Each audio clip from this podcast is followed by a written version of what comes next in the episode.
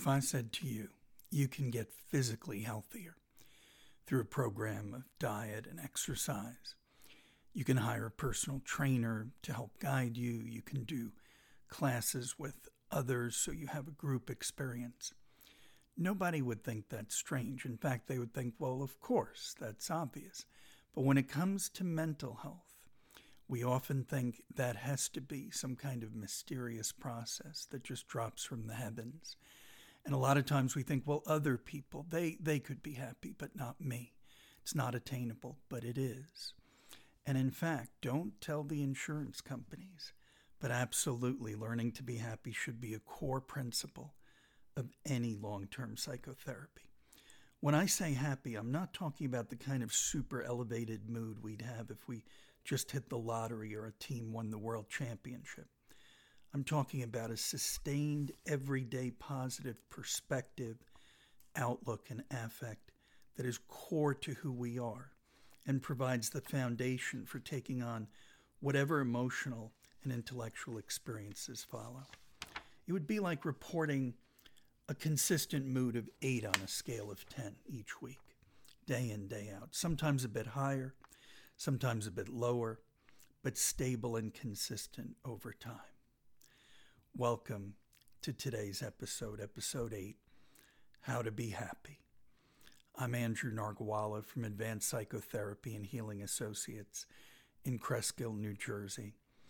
And I'll be discussing today how we work on helping our clients get happy and stay that way.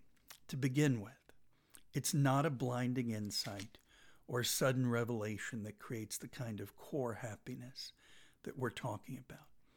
It's a process and a practice. It is like developing that plan of exercise and eating properly. It's work and it happens over time. When you start to see and feel the results, it becomes glorious work, welcome work. Like when you get off that couch and you you run and you feel that runner's high and you want to feel that again and you start to see the results you, your mood is improved by your physical health well goes the other way too. It's the product of effort and planning but that also means it's something that can be broken down into parts into a plan that anyone can do. You don't have to wait around for change to happen to you. You can take the reins and initiate it for yourself. So let me start by breaking down some of the components of what we work on. Number one, making peace with the past. So many people are walking around with trauma, wounding, distorted ideas and thinking. For example, taking responsibility for things they could not control. Codependency, which some people confuse with being dependent on someone, is actually a term that connotes our taking responsibility for the behavior and mood of others. The term's often used in, in relationship work, and it comes from, it originated in addiction work. For example, someone believing he or she was responsible for the addiction of another person, as if there were some magic words that could have turned around the person if only we knew what they were. Or parents taking responsibility for their children well into adulthood and allowing their kids to blame them that things haven't turned out better for them. The book Codependency No More is a good introduction to this distorted way of thinking. And to some degree, I think therapists have to take responsibility too, that for so long, the influence of analytic work uh, affected us. Uh, psychodynamic work is the term that therapists use when they examine the past very carefully and the roots of what has happened to someone. And it's wonderful work. It's necessary work, but it's incomplete. We, along with our clients, should be moving forward and saying we can learn from the past. We have to learn from the past. But we should be working towards mindfulness, which puts the past in its right place something to learn from but not be bound by. So it's a starting point.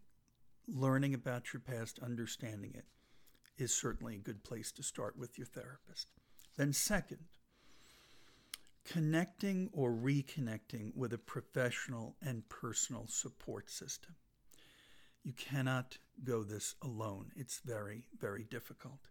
Happiness lies in diversification, not putting all your eggs in one basket or one person or one accomplishment or one job or one child. The professional support system can consist of anyone who helps you with treatment. Therapy is what you do once or twice a week in the office. Treatment is the totality of all the healthy things you are doing for yourself. And that can include a therapist, a psychiatrist, a personal trainer to work on the physical aspect, a religious or spiritual guide, and so forth. In addition, it's time to surround yourself with positive, supportive people and activities. Uh, we, we talked in the episode, uh, The Poisoned Well, that if the people you are surrounding yourself with are negative and hurtful, and again, we talked about that distinction that emotional abuse can be just as bad and hurtful as physical abuse. Many people report taking those scars well into adulthood. And so you need a positive support system, not people who will just give you happy talk all the time, but people who, when they do make criticisms, they're constructive criticisms. They're loving and respectful criticisms, not tearing you down. So you need to reconnect with that support system. It happens in relationships where people say, Well, I don't have my own friends anymore. We have our mutual friends as a couple. But when things go wrong, there's no one to turn to for support because you've let those relationships go. It's very important to maintain our own friendships and our own activities and our own relationships in any marriage or in any um, uh, long term relationship. It's very healthy. Sometimes people say, well, it, shouldn't we be enough for each other? And the answer is no. You need that circle of friends. Uh, you have to schedule time for yourself. It is amazing how many people will schedule time for their children. They will take on any kind of uh, work responsibilities. And I can say, as a recovering workaholic, I have been extremely guilty of this in the past and try to regulate that now in my present and future. Uh, and, you know, this time for yourself may be to reconnect uh, with nature one day, or your creative self, uh, or your friends.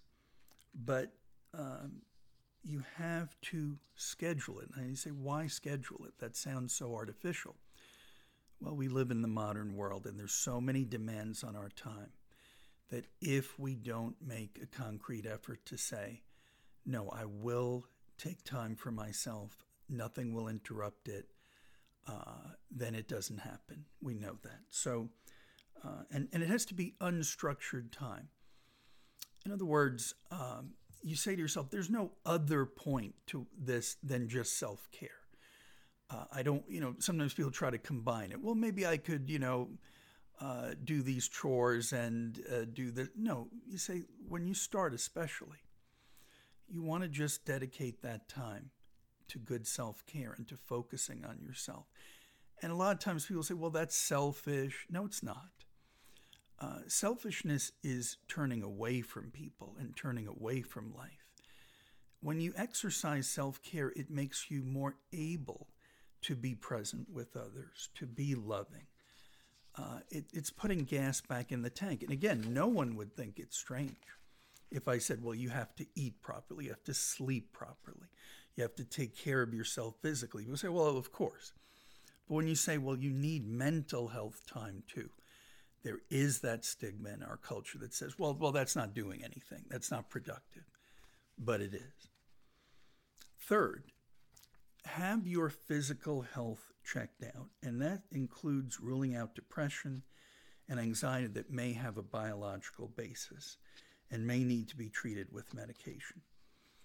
I understand people's aversion to considering medication, but it can be a godsend if you have biological predisposition to depression, anxiety, bipolar, severe ADD, and so forth. Uh, you know, we, we've talked about this diet and exercise routine.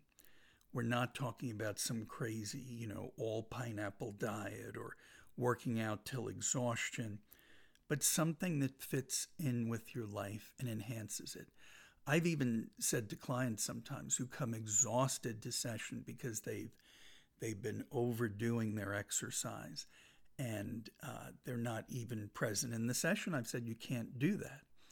Uh, you have to find something that works for you that you're going to stick to because it's not overdoing it and it's not underdoing it. You try to find that that Buddhist middle path even with uh, exercise.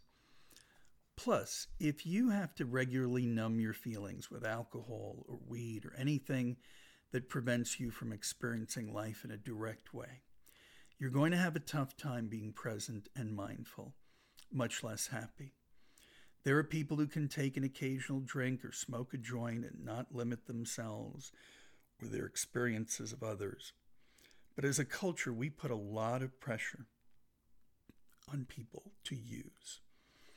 That old expression, I wouldn't trust anyone who doesn't drink, is just a rationalization for self medication. If you can't face substantial portions of your life without some kind of emotional screen, then you're passing from casual use to self medicating. Proper use of medication, such as antidepressants, makes you feel more like your healthy self, allows you to be more engaged with life and others, not high or numbed out. Abusing legal or illegal substances helps you hide from who you truly are and from the people and relationships in your life.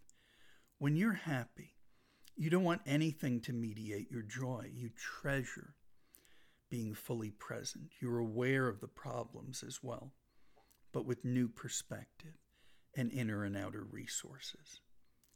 Number four, take yourself off the external wheel of judgment and learn to look inward. Our culture supports external reward to the point that people will do just about anything to achieve it including losing themselves. There was that terrible, very tragic story recently about a young woman in Massachusetts uh, who was a 17 year old high school junior, straight A student, class officer, robotics whiz, who uh, jumped off a highway overpass uh, in Grafton, Massachusetts, and was killed. And one thing that's tragic and and very poignant was that she had this um, notebook that she wrote in, and it was 200 pages, described as 200 pages of self-loathing and despair. Uh, to quote from it, "You are broken. You are a burden. You are lazy. You're a failure." Now, on the outside, this young woman presented very well. Uh, her parents said she seemed self motivated. She uh, did these activities willingly. She allegedly wasn't pressured. And I believe this because I see kids in the practice all the time now whose parents aren't even pushing them particularly hard. But the kids have internalized the pressure of the culture. So, from an early age, sometimes starting in elementary school or middle school, they start to believe that if they don't get into the right school, if they don't achieve externally everything that the culture tells them they need to do, that their lives are worthless. And we see with this parenting scandal uh, that's been in the news, where parents will go to all sorts of uh, lengths, legal and illegal, to get their kids into school, even though some of these kids don't seem to have much interest in education, but it's a status external symbol that the parents feel they need, the kids feel they need sometimes. Uh, so when you tie yourself to that wheel, when you say, well, the externals mean everything, I have had adults tell me in session that of course they believe that they're judged by their income and how big a house and I mean that's just the way the world works Andrew. That's just how we have to be. Well no we can absolutely celebrate external achievement but not make it the basis of who we are in other words if if you want to celebrate you know I will celebrate with you what you can achieve in life. It's a glorious thing, it's a wonderful thing, but I will never confuse it, and you should never confuse it with who you are. The basic core components, the things that we love about people, should not depend on, well, what was your SAT score, or what school did you go to, or how much money do you make. Then we're on a roller coaster where things can go up or down. It's like putting all your money into one stock and then living and dying on the performance of that stock. You say, no, I have to diversify. I have to have many sources of support and of joy and not look to one thing to make me happy because it's not going to work. And that includes children. I've had parents say, I live in absolute fear when my kids leave home. I don't know what I'm going to do, how I'm going to define myself, what because they've not spent any time taking care of themselves and developing themselves. They focused everything on the kids, and that's not healthy. And it may seem like the more time you put in, the more devoted you are, but it's a good recipe for burnout, actually. Uh, so when we when we think about the the young woman who who recently died, uh, she left a list of things that she had achieved. And the checklist said, uh, What will get me into MIT? Valedictorian, first robotics captain, 100 plus hours service award, model UN, attend both conferences, win. And what the parents didn't notice, and I don't blame them, but you know, they said, well, we didn't see any signs. That should have been a sign when someone's checklist for success is all externals and winning and being perfect, uh, this kind of black and white thinking we're going to talk about, then there's no balance, there's no peace, and there's definitely no happiness. There, what should have been on that list in addition, and maybe subtract some of these things, uh, would be spending one on one time with friends, doing non competitive activities that don't depend on winning but are creative. Um, things like that that take someone away from that wheel of external expectation and allows them to develop who they are, especially at 17. We're asking kids to have adult goals. You know, I'm old enough to remember a time when, you know, college was seen as something where you learn to discover yourself. You learn the process of self discovery, self actualization. You don't show up there knowing everything about what your future should be. You show up saying, I'm here to learn what's possible for me in the future. But we've put the pressure on kids and then, of course, on adults too, because the adults just internalize this that if they're not perfect, they're not good. And if you don't uh, succeed in the external world, then you're a failure. Your internal qualities don't matter. They don't fit on a resume. Nobody cares about that. At the end of the notebook, uh, that this young woman wrote. She said, quote, I don't want this notebook to end. I love it more than myself. I need a place where there's no need for me to be perfect. And that's the kind of pressure and limited world that we're talking about here. That um, whether you're an adult or a child, when you feel profoundly lost, as she says, when you're disconnected from yourself and others, then you know that you're on that terrible wheel of judgment.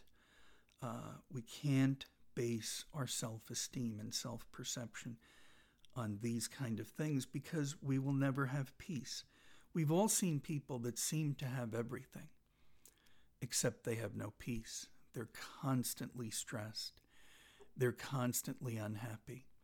Or if they don't show the signs, as apparently this girl didn't, we can notice and see when whatever they seem to judge themselves by and whatever they seem to constantly be talking about is about externals.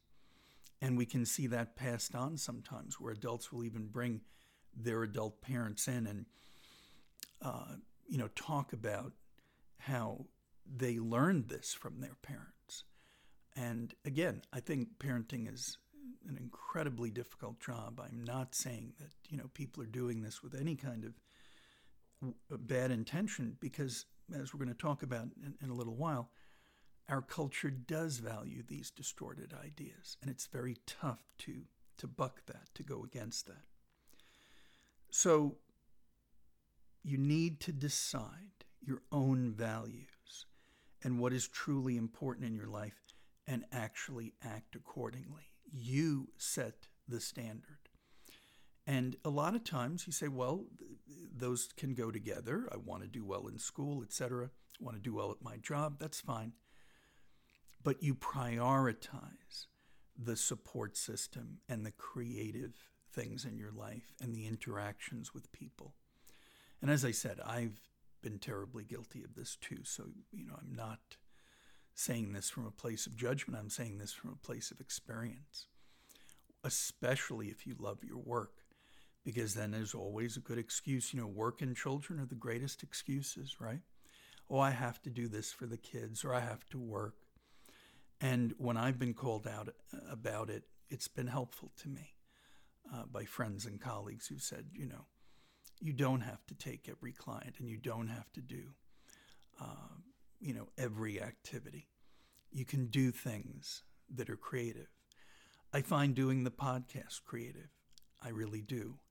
Uh, I don't do it for any other reason than I hope it connects with people uh, people who may not have any experience of therapy, other therapists, any anyone along that range, and um, we all can be creative. We don't have to be artists to be creative. Uh, we we can show that in cooking. We can show that in uh, hiking. We can show that in photography. There's so many things we can do for ourselves that connect us back to what's healthy in, in us. Number five, break with black and white thinking. This is not a new or modern concept, really. Uh, Ovid, Shakespeare, they knew and portrayed that life exists as a duality and a multiplicity, a many sidedness of meanings and interactions. Perfectionist thinking, as we saw with the young woman in Massachusetts, allows for only two options pass or fail. And that's, you know, there's good over here and there's evil over here, and never the twain shall meet. Well, actually, it's more like the blossom and the thorns. We exist on a spectrum. We're composed of many conflicting ideas and experiences. And so does everyone else. You know, when we look for perfection in others and we idealize people. That's a kind of black and white thinking, too. We can do some things well and some things not so well. It's okay.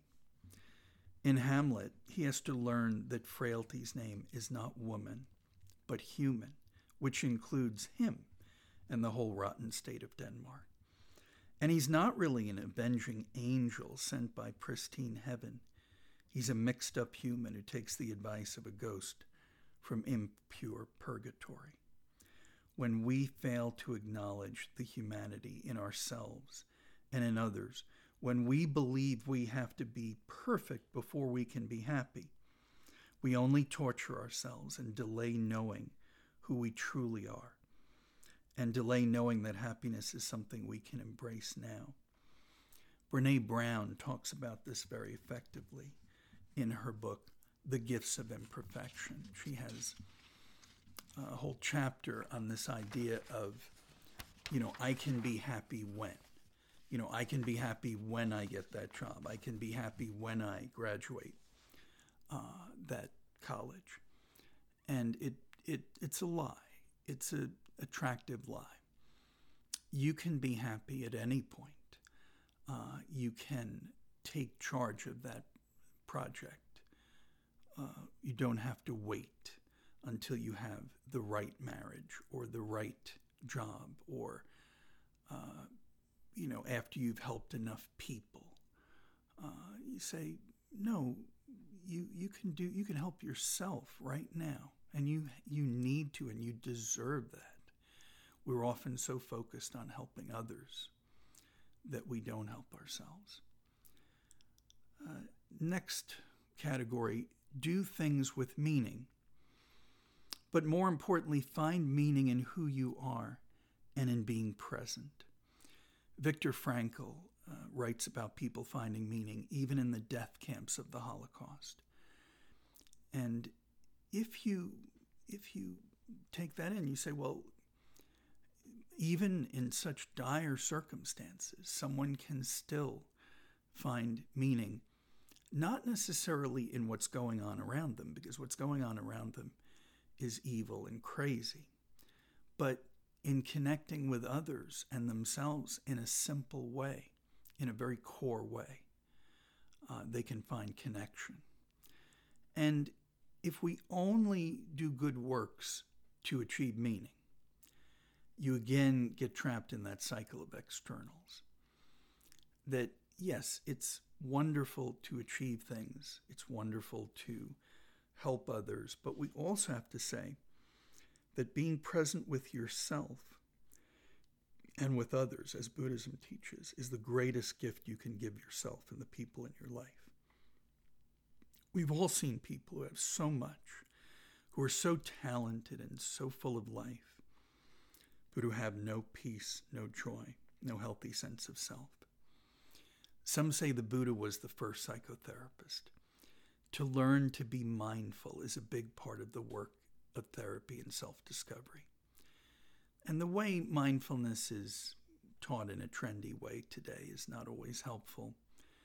Uh, but when we're talking about what it really is, we learn that we can't change the past. We can only learn from it and move forward. We can't control the future. We can prepare ourselves, but we don't control it. All we ever really have is this moment. And if we can't be fully present, we don't even have that.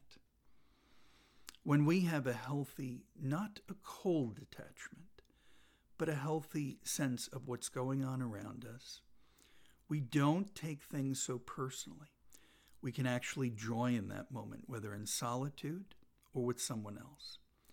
Meditation can be the precursor to mindfulness, but it's really about developing a new perspective that comes from gratitude for this moment and for this hope and for this possibility.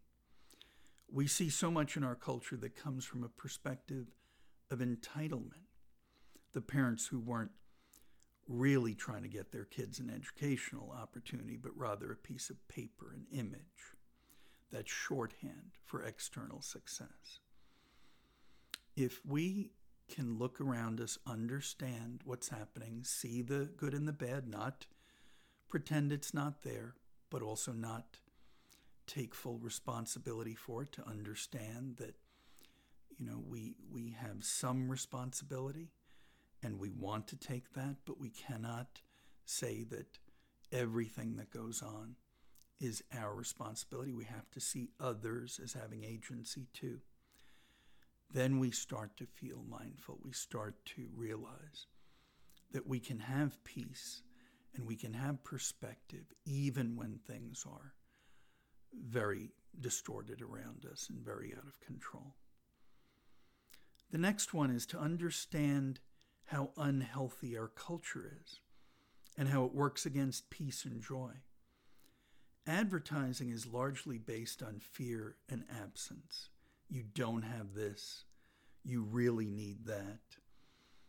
And in our culture, in American culture, I know we have listeners overseas, which I'm, I'm thrilled at, but in American culture, we don't provide the basics, such as true Medicare for all health insurance, true access to care, and affordable and available child care, and free tuition for college, and stipends for raising children, and mandated vacation time, all of which are available in any other developed nation. It's not some pipe dream, it exists. When my German relatives come and visit, they're often amazed at the dilapidated infrastructure, at the they can't understand a healthcare system like we have that is based on profit and not based on caring for our citizens. So, you know, a lot of times people blame themselves and the culture reinforces that. Well, you just weren't good enough. You didn't want it enough. You didn't try hard enough. When really, there's so much that is stacked against very loving and good people. I see it every day who are working two and three jobs, who are struggling just for the necessities and have to decide about rationing their own care. We heard those horrible, heartrending stories of people in our culture now having to ration their own insulin because the cost went from almost nothing and just skyrocketed because somebody could make a profit off that. Uh, to be enlightened and self actualized is to understand one's own suffering and the suffering of others and try to, br- to bring relief to that suffering on the micro and macro levels. Uh, you know, when when we simply ignore the macro level, the bigger level, and say, well, that's just how things are. And uh, somehow, we don't achieve, or if the people next door don't achieve, they were just lazy, or, you know, like the girl writing in her diary, how she felt she could not measure up. Well, it's a lie that we're told to tell ourselves. Yes, there are some people you can always find that try to take advantage of the system and don't live to their full potential, but most people are struggling and trying. And some of the people that are taking advantage are at the top of the chain. They are making out like bandits. When you hear that the economy is doing better, they're the people that are being thought of because it's never been a better time to be super wealthy, right? Uh, you you have every break, every advantage, and if you if you uh, can't get those advantages, well, you try to purchase them and you try to uh, influence how things are going to go. And for us to have real peace is to have empathy, is to imagine what it's really like for people who are suffering as we are. Uh, when I hear billionaires say, oh, we can't afford that national health insurance so that everyone has access to care. I just think of what kind of gall that that takes in the richest country on the planet where we never question the need for war or tax cuts. Uh, as someone said recently, why is it only when we try to help people that all of a sudden the issue of uh, money is brought up? And this is a bipartisan effort, by the way, before you think I'm taking sides. Both sides, both major parties, are guilty of this and do not do the maximum that they can do for the people. So, connecting politically, and I don't mean a particular party or a particular candidate, but looking at these core issues like childcare and healthcare and the crippling burden of student debt that we put on young people and wonder why they're stressed. And then they don't have insurance, so they can't come get help. We know more about how to help people in the mental health field than we've ever known before. There's so many things we can do, but so many times people don't have real access. I've seen people uh, who have insurance and have $10,000. I, I once said someone had $13,000 deductible. Uh, you know, that's a joke. That's cruel. To say that someone has insurance but would have to lay out that amount of money. Uh, most people cannot afford that. Most people can't afford even a $400 debt emergency in our culture.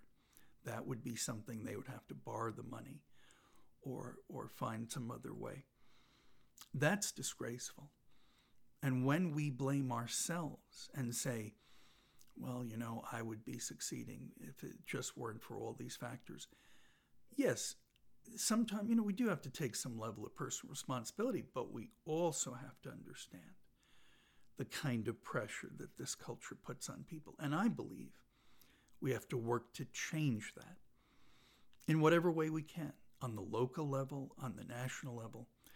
We have to say that in the richest country on the planet, people should have real access, not this, you know, well, you have access, like I have access to buy a Rolls Royce. I can walk into the showroom. That's about as far as I'm going to get. But I have access.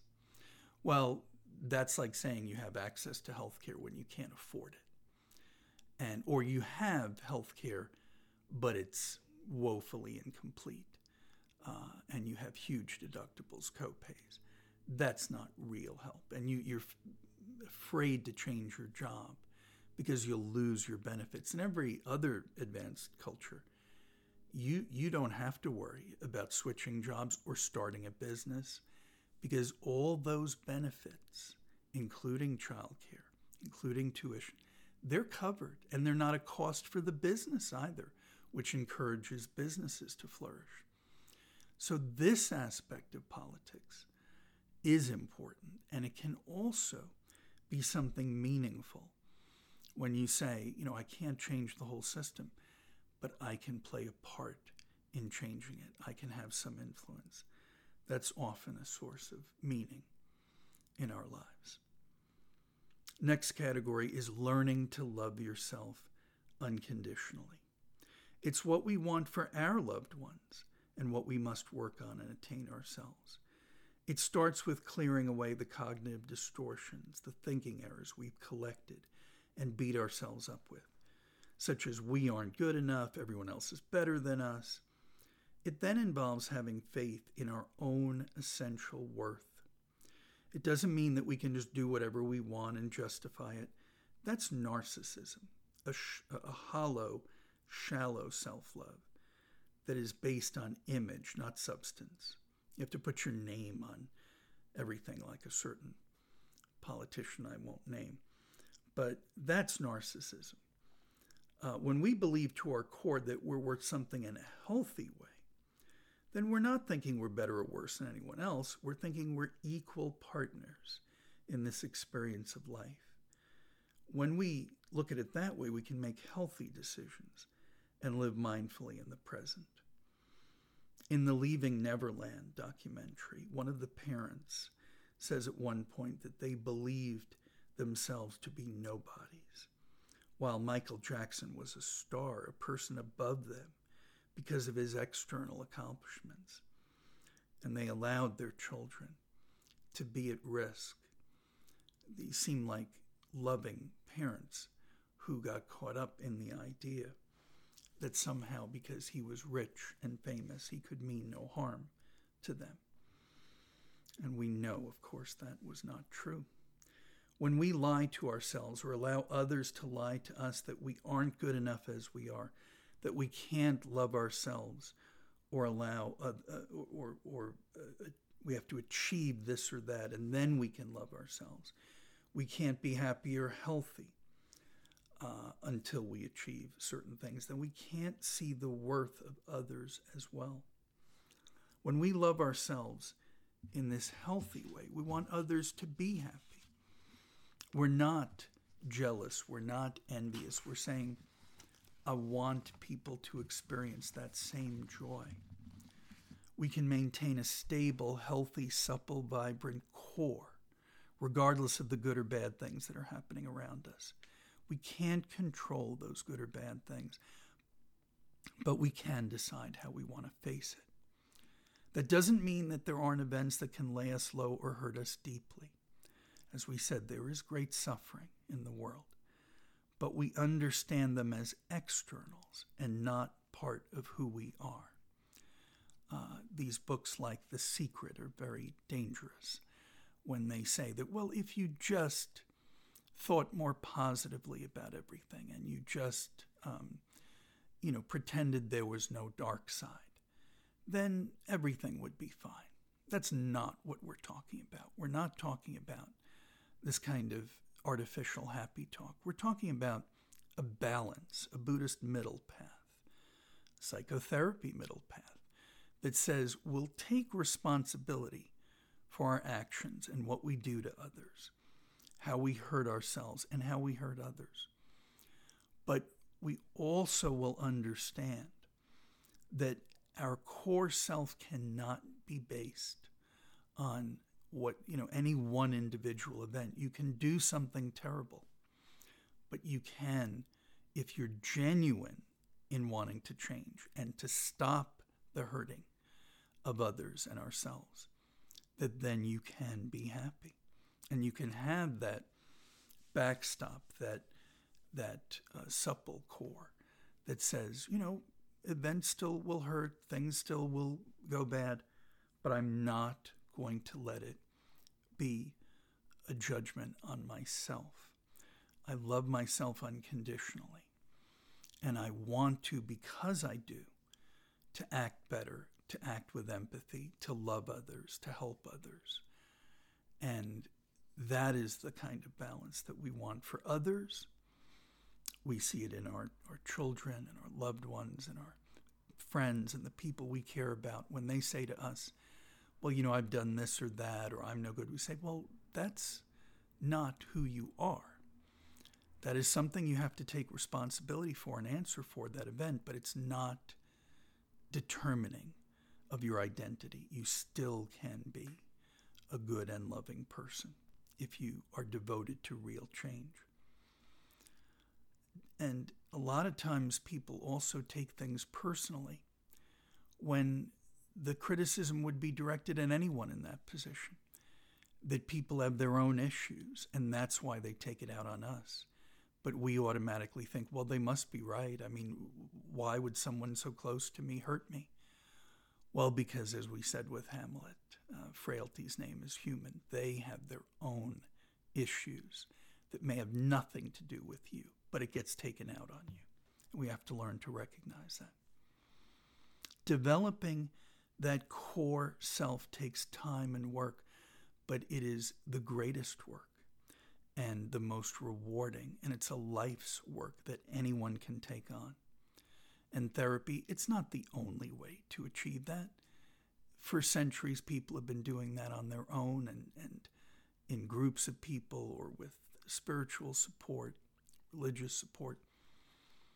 All we're saying that therapy offers a path and, and a guide that you then can take and make into treatment. As we said, treatment is any healthy thing you do, not just coming to therapy. You have to have that life change.